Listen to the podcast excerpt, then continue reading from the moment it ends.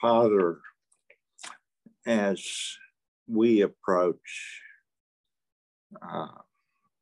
the subject of Israel within the larger context of what will God do with Israel, since it is obvious that Romans particularly deals with salvation of the Gentiles. And we know that Paul was particularly called by God to minister the gospel to the Gentiles. All the other 11 disciples were considered to be ministers to the Jews. But I am impressed that Paul never forgot about his heritage, and he had great love for the people of Israel. And every time he went into a new city, he would go to the synagogue. There he would minister the truth of Jesus Christ, sometimes causing quite a stir, which might have something to say that he did so in regard or in the full knowledge that his message would be rejected. Nevertheless, there were some Jews that were saved, and they became full-fledged members of the church, just like the Gentiles, because that's the way it was in the church age, that dispensation from Christ on the cross, or actually the time between Pentecost and the rapture. There was the bride of Christ. It was being formed after the image of the one who gave his life, poured out his blood, and put up with so much against his own person, but yet he served the will of God perfectly and is forever the salvation of all those who were saved from the time of Adam until the last man in the millennial kingdom. Those who will believe on the name of the Lord shall be saved. Bless this word to us tonight. May we understand fully what Israel's problem was, and may we also see some scriptures that give us insight into the law and why no one could be or ever was saved according to that law. And so these things, Lord, we bring before you tonight, and we pray in Jesus' name. Amen. Amen. Hi, Fred. Glad to see you. Okay, I think we've got, I thank you people for your faithfulness. I hope God blesses you. I pray that he will in regard to his truth. And we continue to pound away at the truth of God, and little by little, just precept upon precept, we know the mind of God. And that's where it's at. And we know the mind of God, and that we put our trust in the person of Jesus Christ and his blood and his salvation. Before I go into chapter 10, I'm doing a short series on chapters 9, 10, and 11 of the book of Romans. And one might look at those chapters and say, gee, they don't quite seem to fit the whole theme of the book. But I believe that Paul put them there because after Romans chapter 8, the natural question that we would have would be, what about Israel? Lord, what? Have you forgotten your people? Have you put away your people or disannulled their existence? Unfortunately, the majority of Christendom today believes that Israel and the church became one, and therefore Old Testament saints were Christians, and of course New Testament saints are Christians, and everybody is just of the same hue and stripe under Christ. Well, they're all saved, and they all have eternal life. All their sins are forgiven. They are given a relationship with God. But Israel remains the wife of Jehovah, and the church, according to Scripture, is the bride of Christ. Others have relationship with God in their hearts, according to the gospel, through the sacrifice of our Savior, and they have their own relationship with the Lord.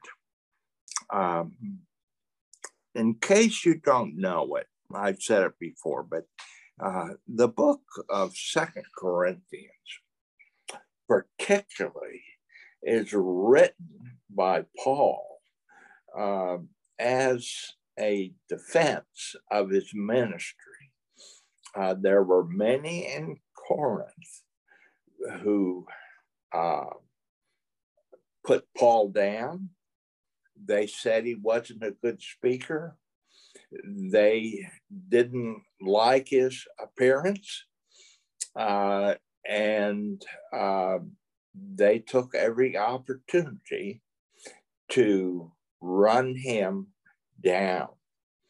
And so you will see in 2 Corinthians that Paul defends his ministry. But along with that, of course, he gives us truth that is indispensable. And so I'm going to, just before I go to Romans chapter 10, I want to read to you something about the law. Now, what I'm about to read, I could read something similar to it in 100 other passages in the Scripture, but this may be one that you're not particularly familiar with. Hello, Logan. I'm glad to see you. Thank you for being with us. And so I'm going to read a short chapter of First pardon me, 2 Corinthians chapter 3. 2 Corinthians chapter 3. I hope you all have your Bibles, and I hope that they're open and that you follow along, because that will aid you in the future. It'll aid you now, but it will aid you in the future when one day likely I won't be here.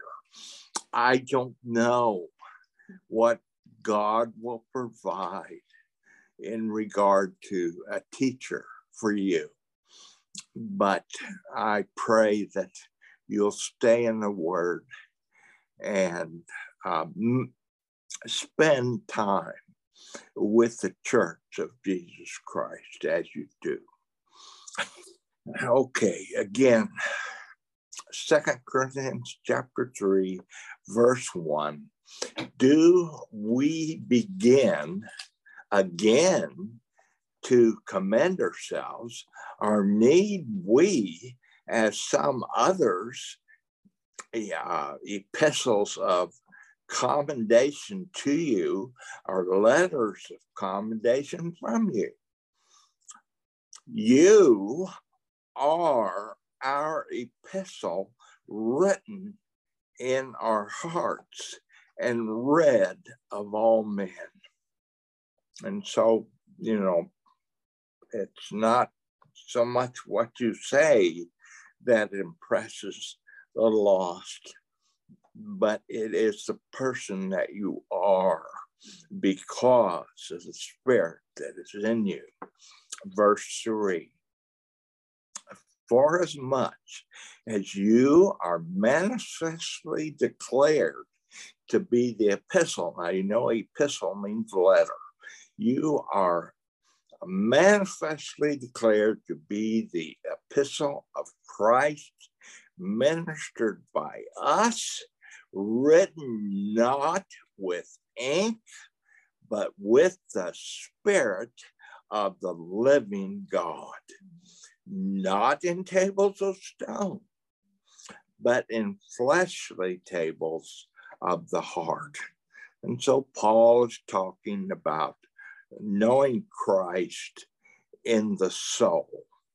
A soul is that part of us where we make decisions. Our spirit is where we are either alive or not. And if we're alive, we have the Spirit of God.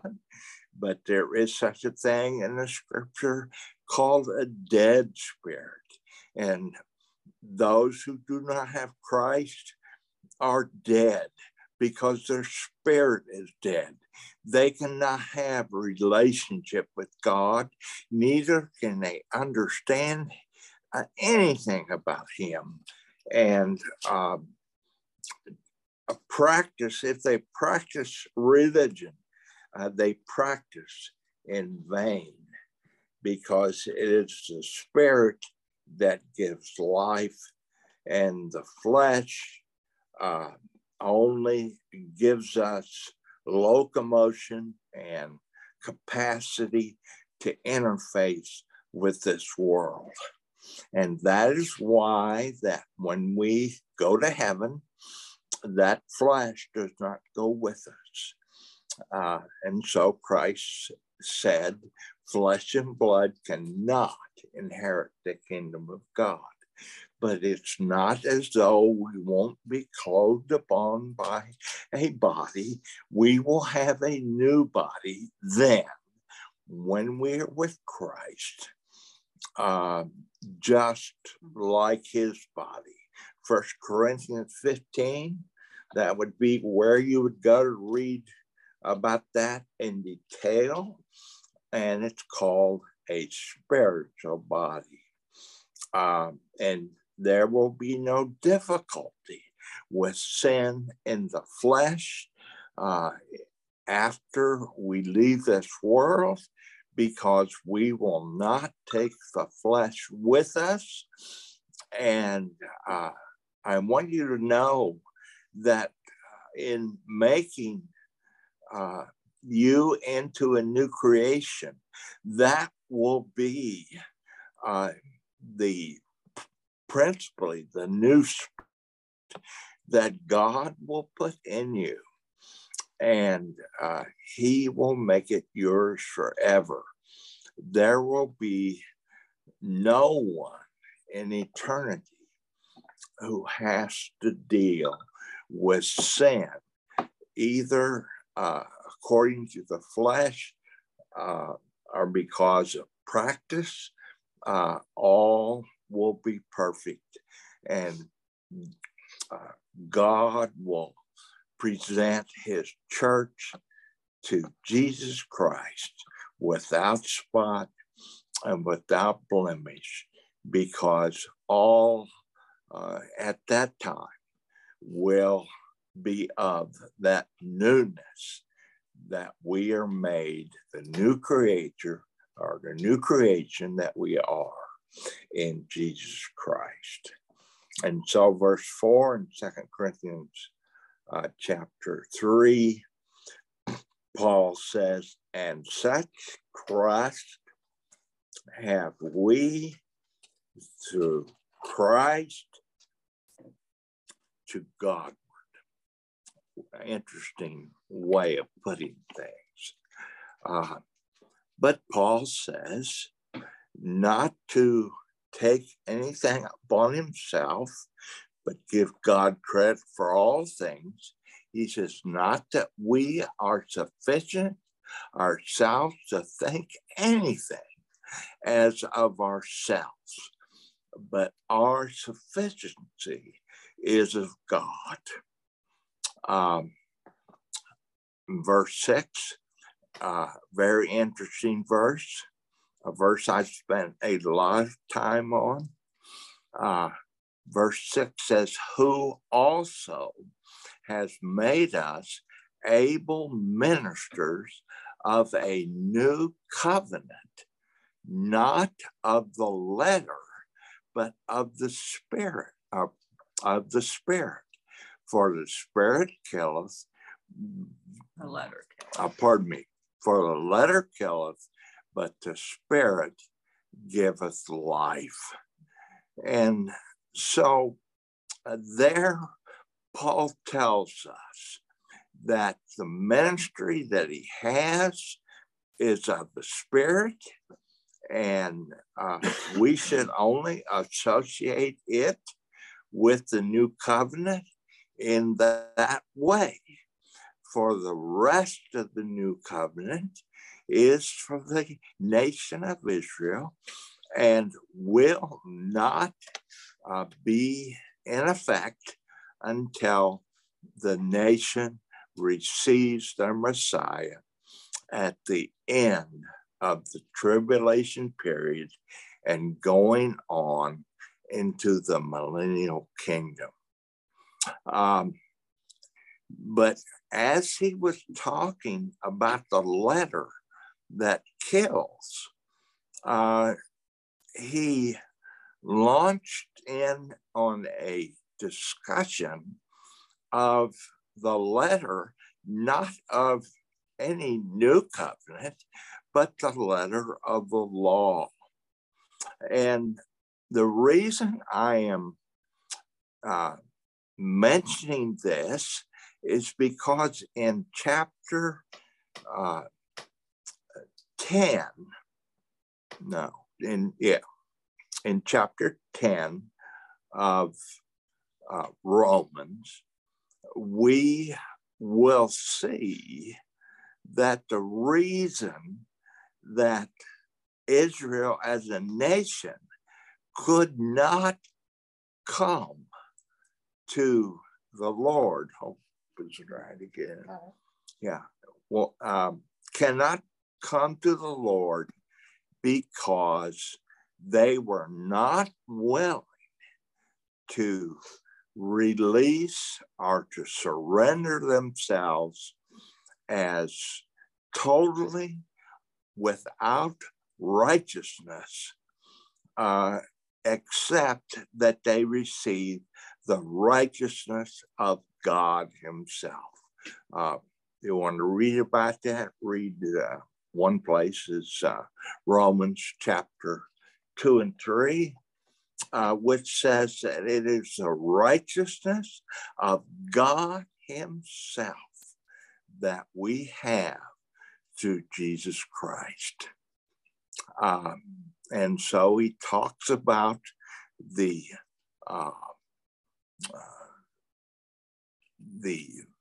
legalism of law that was written in stone. And when he says that, we know he's talking about the law of Moses. And he says the ministration of death written and engraven in stones was glorious, so that the children of Israel could not steadfastly behold the face of Moses, for the glory of his countenance, which glory was to be done away. How shall not the ministration of the Spirit be rather glorious? Just a question for you. Do you know what Paul actually was saying there? What was the problem with the ministration and the acceptance and the obedience that many gave and still do to the law, not considering that faith is what saves us? Why can the law not save us? Okay, I don't have any takers on that. There was no shedding of blood. Okay, there was no shedding of blood. Hi, Justin and Jamie. We're glad to have you with us tonight. Yes, there was no shedding of blood. It was the difference between using the law to become like, in their minds, like having the righteousness of God. But righteousness is not something that is done. It is something that is part, more than part, makes up the characterization of the whole Christian, that therefore he naturally does that which pleases God, and righteousness comes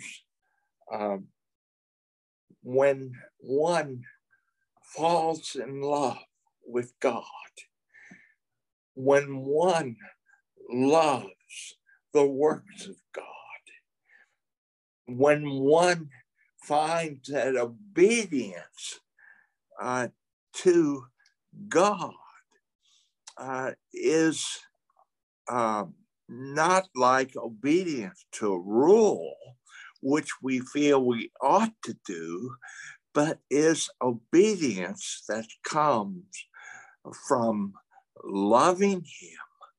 And as Christ said, I have not come to do my own will, but the will of the one who sent me. Well, why did Christ do that? Why did Christ go to the cross? He went to the cross because he loved the Father. And he was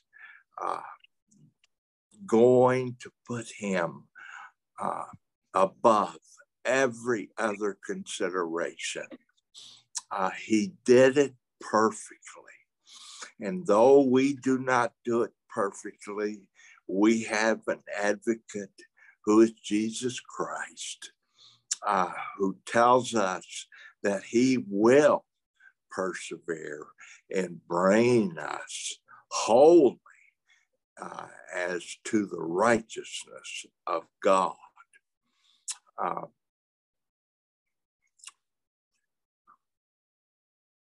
So talking about the glory of the law, Moses says, yes, the law was glorious. There was nothing wrong with the law. If I would take you to the book of Galatians, you don't have to turn there, chapter 3, verse 21, and Paul addresses that question. Verse 19, he starts and says, wherefore then serveth the law? It was added because of transgressions till the seed should come, who is Christ, to whom the promise was made, and it was ordained by angels in the hand of a mediator. In other words, the law was mediated on Mount Sinai. The go-betweens between Moses and God were angels. And then he says, now a mediator is of one, And now a mediator is not a mediator of one, but God is one. The mediator went, what mediation went on was in the Trinity itself. And then the question is asked, is the law then against the promises of God? Paul answers, as he does in a few other places, God forbid. For if there had been a law given which could have given life, verily righteousness should have been by the law. But the scripture has concluded all under sin. And that's what the first 3 or 4 chapters of Romans proves. But the scripture has concluded all under sin. There in Romans, Paul concluded that Jews and Gentiles were all the same before God. They were all just under sin. But the scripture has concluded all under sin, that the promise by faith of Jesus Christ might be given to them that believe. But before faith came, we were kept under the law, shut up unto the faith which should be revealed. Therefore, the law was our schoolmaster. And I've talked about this before. How was the law a schoolmaster, by the way?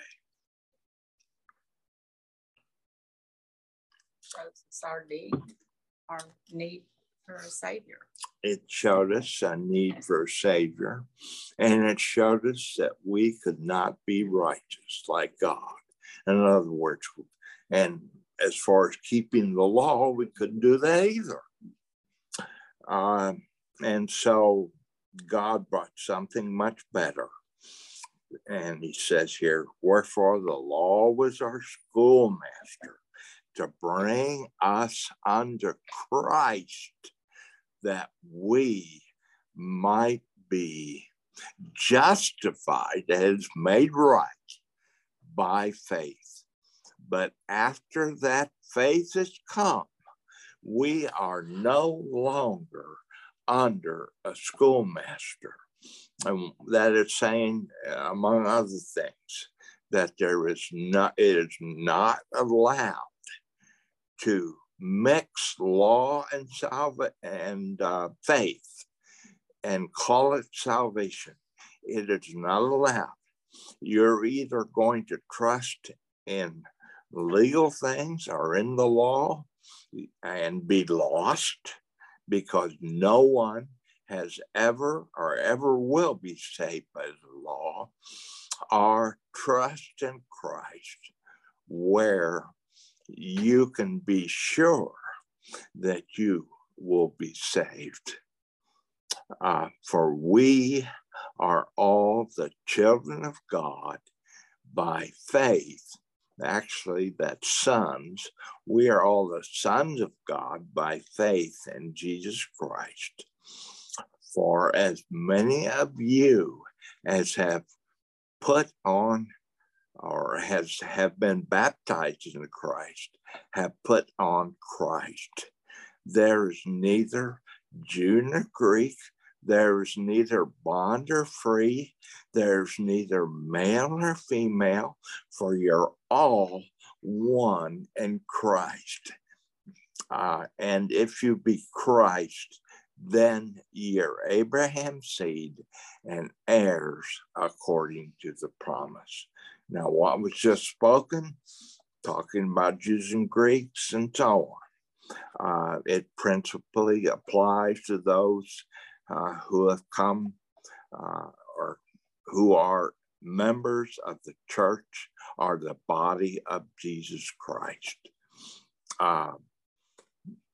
The Israelites and the others who have believed God are saved as well. But we are a special heavenly people. I don't ever want you to forget that. Your home is in heaven.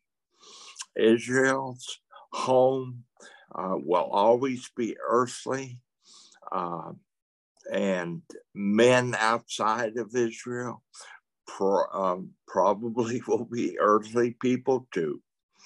But we are special, and we are the only group in this, according to this dispensation, that have the life of Christ living in us and making us sons of God, whereas others have the Spirit of God, but they are not sons. And so they don't have that same spirit of adoption. Now, having said that, I am now going to turn to the chapter that I wanted to address, which is chapter 10 of Romans. I think this chapter is fairly self-explanatory. I wanted to read a few things about the law so you would understand more about chapter 10.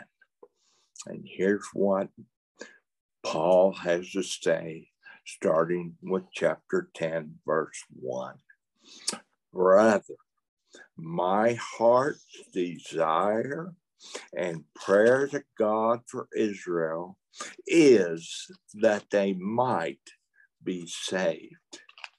For I bear them record that they had a zeal for God, but not according to knowledge. Just a word of explanation. The Jews, and not really all the Jews, but some of the Jews, and the ones that we would think God ought to, or we think God might consider for salvation, would be the ones. They were really good Jews. I mean, they practiced all the feast days. They prayed the prayers. They took things in life according to the Levitical order that was given unto them. They did the sacrifices in the temple, and they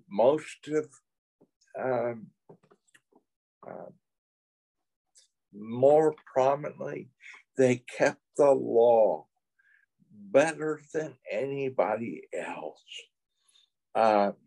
Unfortunately, Christ said to these kind of people, he said, unless your righteousness exceed the righteousness of the scribes and the Pharisees, who were the epitome of law keepers, you will, Paul said, not be saved.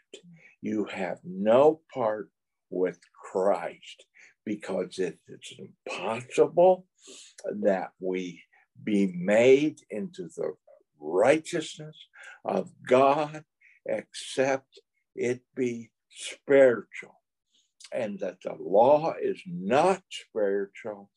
The law deals with the flesh.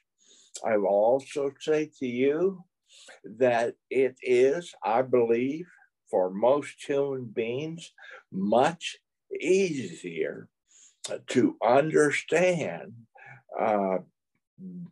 trying to gain God's favor by keeping the law, because the flesh understands keeping rules. But being changed into the image of Jesus Christ by the Spirit has nothing to do with the flesh. The flesh cannot change what it is, but will always be according to selfishness, will always be according to unfaithfulness to God, will always be according to the sin that dwells in the flesh. It's what we got from Adam, and it's what must go for us to please God. And that is why that it is during our life in this earth, it is, it seems sometimes difficult to obey the Spirit when we find that the flesh is tempting us just in an opposite way. But even then, and right here in this earth, the Spirit promises us that there is no temptation that would take us. And David, by the way, I have reconfirmed that Christ was tempted in all points such as we are, and yet without sin, and his temptations were absolutely real. But when we are tempted, we have to flee to the Spirit, who is Christ in us, even as we are on this earth. You were baptized into Christ, and Christ is with you. And if you flee to him with every temptation, you will be delivered out of it. That is a promise of God, that no temptation has taken you, but such is common to man.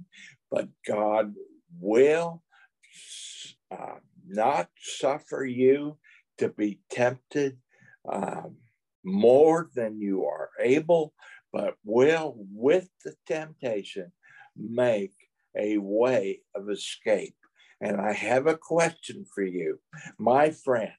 There is an answer to this. We've talked about it before. What is the way of escape when you are tempted to disobey God?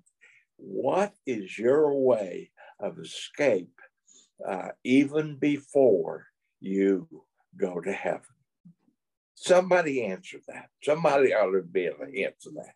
Turn towards God. All right. Look to God. Judas says turn towards God. Yes. I'll put a little sharper point on it and say turn to Christ. Call upon the name of the Lord. Call upon the name of the Lord. For whosoever shall call upon the name of the Lord shall be saved. And that means not only are they saved to God, but they are saved out of the whatever temptation may be coming against them in this world. All right. Verse 3, chapter 10 of Romans. For they, being ignorance, this is talking about Israel in the flesh. Israel before they came to know God. And he said, for they being ignorant, in other words, not knowing of God's righteousness and going about to establish their own righteousness,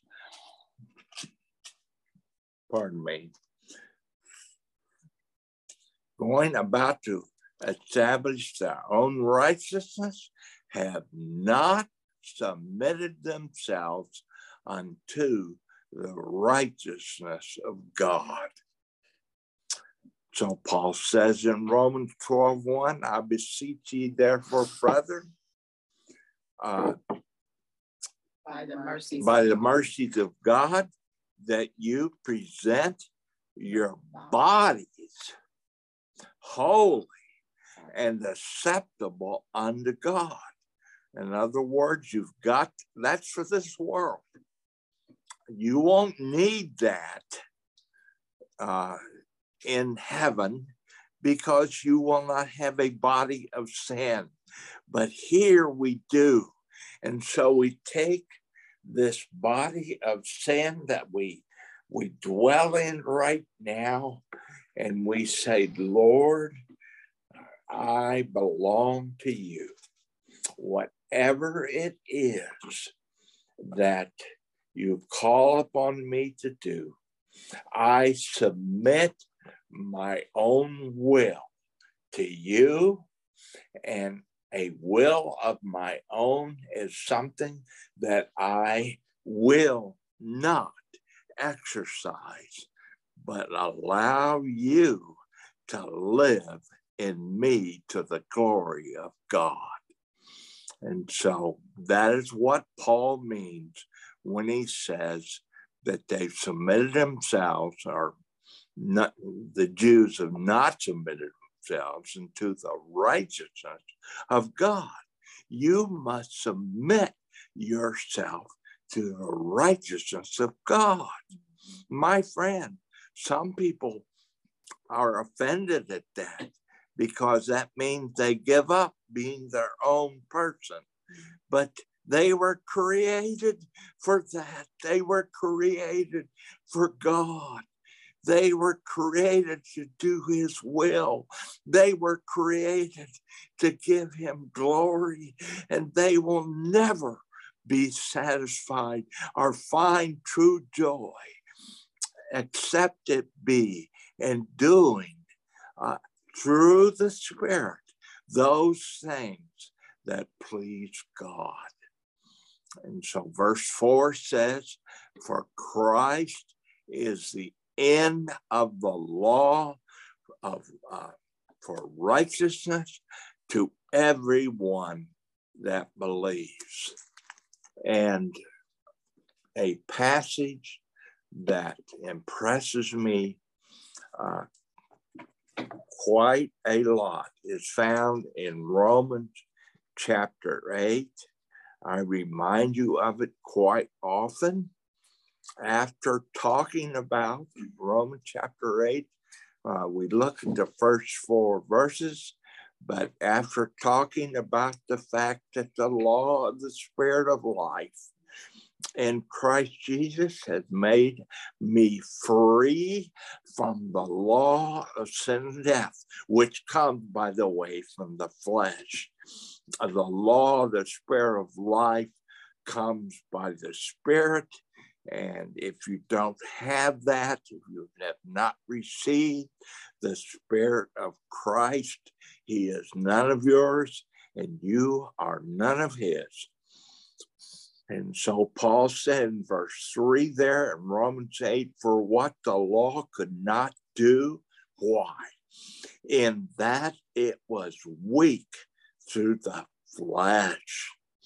For God sending His own Son in the likeness of sinful flesh, and for sin, condemned sin in the flesh. In other words, He disempowered sin in the flesh. Why? And this is what I wanted to get to in verse 4 in regard to the law of God, that the righteousness of the law might be fulfilled in us who walk not after the flesh, but after the Spirit. And so don't let anybody think that it is okay to be selfish or do your own will and do that which the flesh dictates and follow after what your own flesh so desperately seems to want. That is a life of death. But the righteousness that the law if there was a law that would have been able to make men righteous, was something written on tables of stone, that will be fulfilled in us if we walk not after the flesh, but after the Spirit. And so we know that how wonderfully God gave, for example, the law, which was glorious to Israel, but they had to find out that they needed something beyond that. And they still, as a nation, have not learned that what is beyond that is the Spirit of God. But they will come to know that, and they will receive their Messiah or their Savior, and they will come to walk in the Spirit as we do and as we will. I think Romans 9:30 through 33 says exactly what you just said. Why don't you read that for us, Judith? What shall we say then, that the Gentiles, which followed not after righteousness, have attained to righteousness, even the righteousness which is of faith? But Israel, which followed after the law of righteousness, had not attained to the law of righteousness. Wherefore, because they sought it not by faith, but as it were by works of the law, for they stumbled at the stumbling stone. And it is written, behold, I lay in Zion a stumbling stone and rock of offense, and whosoever believeth on him shall not be ashamed. That's right. And so Jesus Christ is the stumbling stone because people don't want to give up their own righteousness, their own merit as they look at it before God, and they try hard to do all that God would want them to do, and none of that is true righteousness. My friend, think, if you would, again about how righteous God is, the perfection of his righteousness. And then think this thought, that he gives to you, that you will stand before him clothed perfectly in the same righteousness that he has. Where was that you read that from? That was Romans 9, 30 okay. 33. That was in Romans 9. For verse 5 in Romans 10, for Moses describes the righteousness which is of the law, that the man which does those things shall live by them. That is, if you're going to live by the law, you'll answer to the law, and you will be condemned. For no one has kept it perfectly, and besides that, it wouldn't give you the righteousness required by a holy God. But the righteousness which of faith speaketh on this wise, say not in thy heart, who shall ascend up into heaven? That is, to bring Christ from above. Or, who shall descend into the deep? That is, to bring Christ again from the dead. Neither of those things are we able to do, nor would they be sufficient. But what does it say? But what saith it? The word is nigh unto thee. You don't have to go somewhere. You don't have to join some church. You don't even have to go through rites of baptism or anything else. There is but one thing that saves the sinner. That is faith in the Lord Jesus Christ. But what saith it? The word, and that's close to you, my friend. It's right there. You can know it in your heart, right there, even in your mouth and in your heart. That is the word of faith which we preach, that if thou shalt confess with thy mouth the Lord Jesus Christ, and thou shalt believe in thy heart that God has raised him from the dead, for with the heart man believeth unto righteousness, and with the mouth confession is made unto salvation. Now, I just have one thing to say about that. Salvation is brought by faith, but confession is a statement to that we are not ashamed to say that Christ is our Savior. That's the way Paul starts out in Romans 1. He says, I am not ashamed, and neither should and will be any Christian. I am not ashamed of Christ, because he is the power of salvation to the Jew first, and also to the Greek. For the scripture saith, whosoever believeth on him, back to faith, shall not be ashamed. So none of us should ever be ashamed to state to whoever will listen that Jesus Christ is our Savior, and that belief in him has set us apart and given us eternal life. For there is no difference between the Jew and the Greek, for the same Lord over all is rich unto all that call upon him.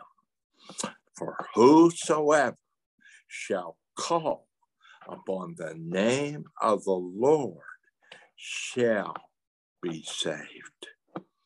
How then shall they call on him who they have not believed? There are so many people that think all about the man in some far off place like Aaron and Jireh. How will he be saved? Well, I tell you, if he simply call upon that God that is shown to him through the natural order in Romans chapter 1, which says that we know him by the things that he has made, even up to the limit that he is the eternal Godhead. If that person simply says, whoever you are, then I want you, I call out to you, then I tell you, it then is left to God to prove his faithfulness to that individual who wants to know God, that he will never be discouraged or disappointed. God will move heaven and earth to reach him. How then shall they call upon whom they have not believed? How shall they believe in whom they have not heard? And how shall they hear without a preacher?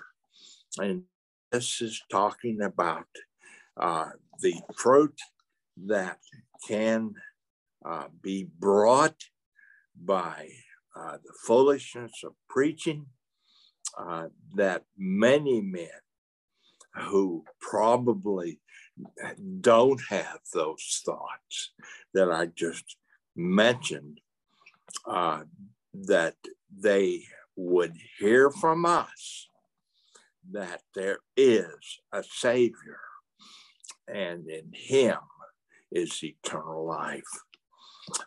How shall they preach except they be sent?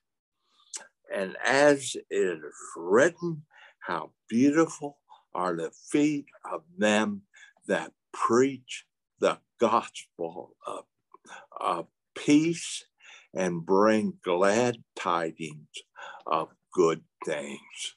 And of course, that's what the gospel means, glad tidings. But they have not all obeyed the gospel. For Isaiah saith, Lord, who hath believed our report? So then, faith come by hearing, and hearing by the word of God. Have they not heard?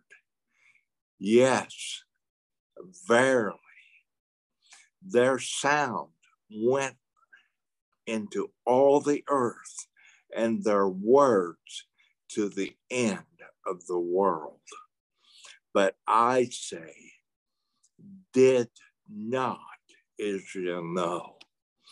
First Moses saith, I will provoke you to jealousy by them that are no people.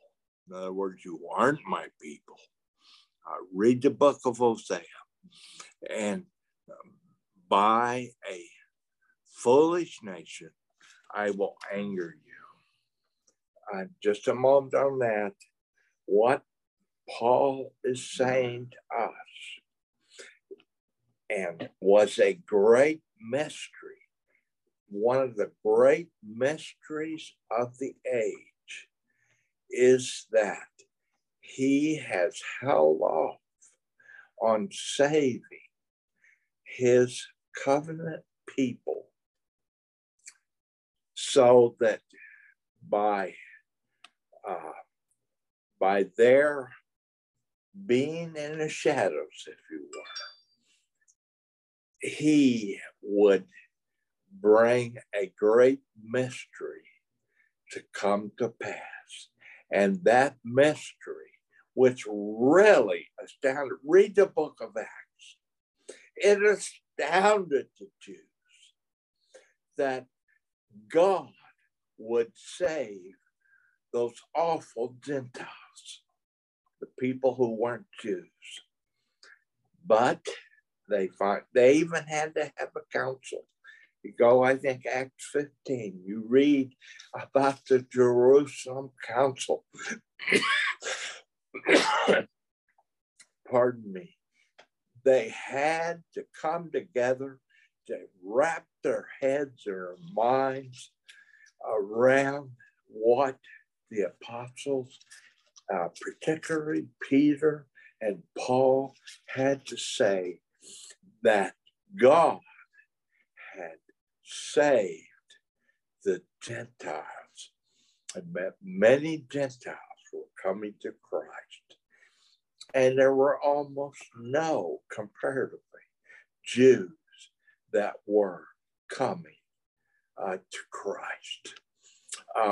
And some of them were angry. Some of the first members of the church, almost all of them were Jews. And when they heard that God had brought salvation to the Gentiles, they were absolutely astonished. And that's what the scripture means.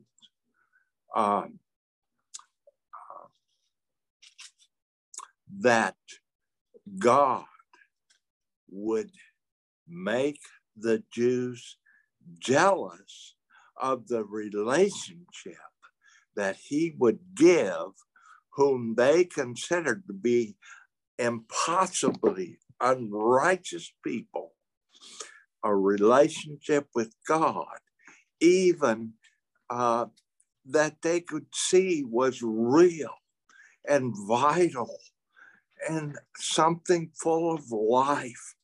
He was hoping, and he will yet bring them to jealousy when they recognize him. Again, read the book of Zechariah, last chapters.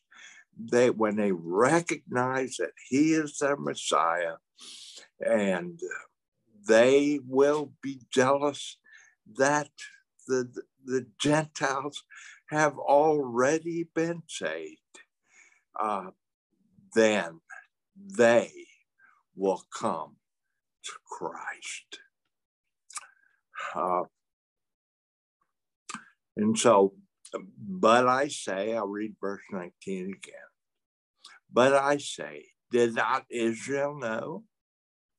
First Moses saith, I will provoke you to jealousy by them that are not a people, and by a foolish nation will I anger you. There it is, black and white. But Isaiah is very bold and saith, I was found of them that sought me not. We weren't looking to be saved, my friend. I tell you, that night I found Christ, I wasn't looking to be saved. But God is full of grace. I was found of them that sought me not. I was made manifest unto them that asked not after me. But to Israel, he says, all day long I have stretched forth my hands unto a disobedient and gainsaying people. In other words, for the most part, Israel remained, and even to this day, remains a people that are apart from the salvation of God. Not because God hasn't reached out to them, but because they were particularly stiff-necked and self-righteous and unwilling to believe that God would receive and make a special people out of those whom they despised. And such is the mystery of God. And such is the mystery of godliness, that God would remain faithful to his people. And he did not forget them, but he put them on hold, and he saved millions more of those who were not called by his name. And then he turned right back around, and he says, if the saving of the Gentiles showed the goodness of God, how much more wonderful will it be when he saves those who are the ones he went after, who refused him for so long. And we're going to read about that in chapter 11, which of the three chapters I think is the most interesting. And we will hear something about the grafting of branches in a tree. And we will hear something about the root and the fatness of the promises of God. And I hope and pray that each of us would partake of that root and that fatness to the limit, because God has gone to special, I won't say trouble, means and ends to bring us to him, and then graft us in to that which he has already made to grow. Thank you, Lord.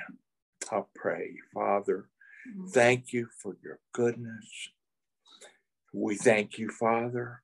We see both your goodness and your severity to those who believe. We see your goodness.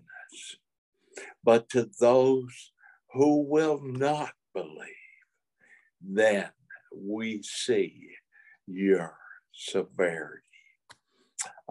It is beyond, Lord, our ability to measure either one. But we say to you, for all that we are tonight, that you are our God, that we are your offspring, that you are marvelously gracious and wonderful and righteous, to do for us that which we never would have fathomed had we been given the opportunity to make some type of means for salvation. Lord, we couldn't do it. It had to be left to you. And you have done it. Not only in saving the ones you first went after, but in saving all men who would believe. Thank you, Lord. We remain yours.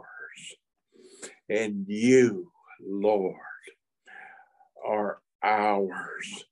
And we love you, Lord, with all of our heart and all of our mind and all of our strength. And we thank you and praise you in Jesus' name. Amen. Amen. Amen. Were there any questions regarding that which was said? Then if you do, if you think of them, ask them on Sunday, for we, God willing, will finish this little trinity of verses from Romans 9, 10, and finally Sunday, chapter 11, which is, I think you agree, seemingly totally out of place, but yet God put it right here in His wisdom and His intelligence, that we might ask the right question and receive the right answer. Thank you. God bless you all. Thank you for your faithfulness. Thank you for your attendance.